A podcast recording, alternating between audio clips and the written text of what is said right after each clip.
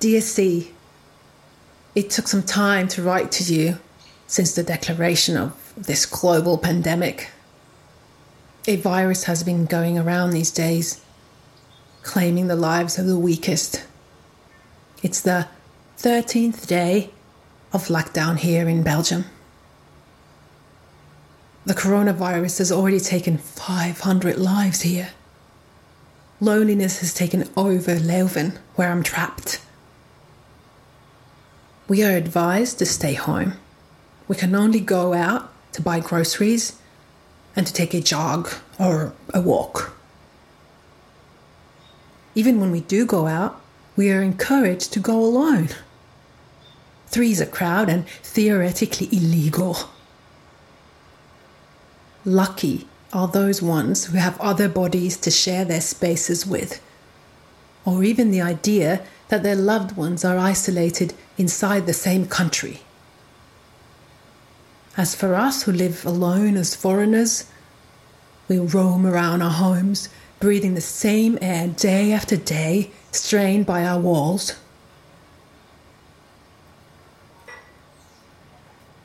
After the lockdown, everything came to a halt. Our classes, our jobs, our lives postponed or cancelled.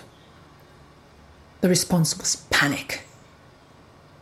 People were like ants whose nest got cracked open by a fallen tree.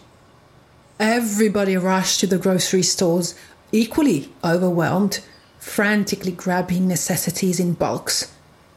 They scrambled and ran from aisle to aisle without direction, hands reaching out to something which would most probably end up rotting in their cupboards untouched. Panic buying. It's A, about purchasing power. People would fill up their carts until each of them formed a distorted kingdom.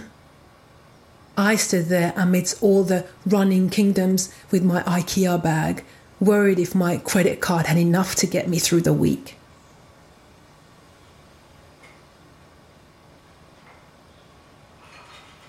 I live in a student residence on the second floor.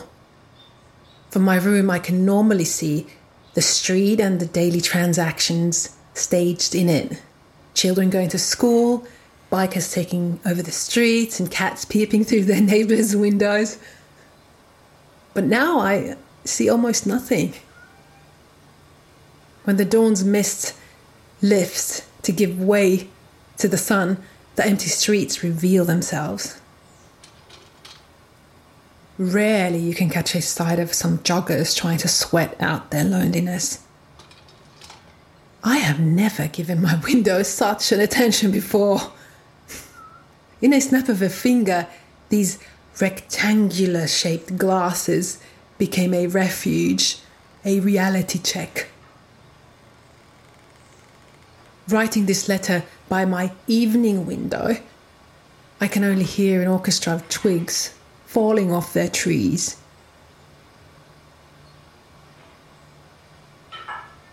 Every day since the isolation began, I've felt like I am in between being asleep and waking up.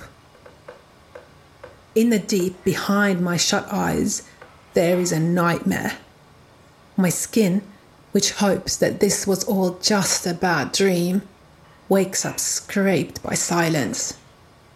The pupils of my eyes are dilated and shrunk, wandering in laps in the rim of my lids. Yet I fail to see anything. No, nothing, nothingness. I never thought that I'd bumped into nothingness like this in my life. Before it was just an illusion for me. But now, I know it's real. It breathes. The air tastes like anxiety and fear fear of the unknown, fear that this will last longer or worse, things will stay like this forever.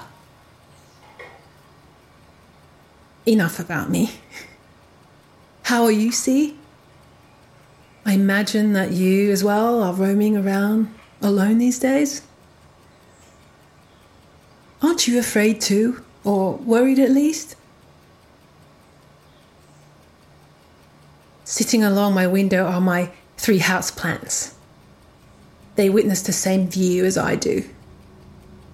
Do you think they ever feel loneliness? Are they happy that I am with them most of the time now? Sometimes I feel they don't want to share the window with me. It's a space that they can rightfully claim as theirs since they've learned to grow roots from that spot. Before these times, I never bothered to put my own roots down anywhere. Because I thought that my feet would always take me anywhere. See, my head is throbbing. Lately, my feet feel like they've been dipped in an icy lake. My back has lost its spine. My teeth are non existent. I can hear my muscles pulsate, but I can't locate my body. I can't remember the last time I've slept peacefully. Have you ever been in a situation where you feel so exhausted that you haven't realized that you already fell asleep? Yesterday, I woke up from a nap. It was 11 in the evening. I had passed out on my bed for about four and a half hours. Worry crept in me. It was an unholy hour for dinner. I remembered my grandmother saying that if I slept on a hungry stomach, my spirit would escape my body while I was asleep it would scavenge for food on its own. If the spirit would get trapped inside of a casserole, it would die at sunrise. Its death would leave the food spoiled and rotten, and my body would then keep on sleeping forever. Oh, after waking up from the nap, I made food for my spirit that was trapped and rotting inside me. I wasn't really even hungry. I just wanted to keep what was left inside of me together somehow. I'm sorry, C, for sending you these letters. I know they can't convince you to come back. Please take care of yourself and of us all. Write me back. Jay.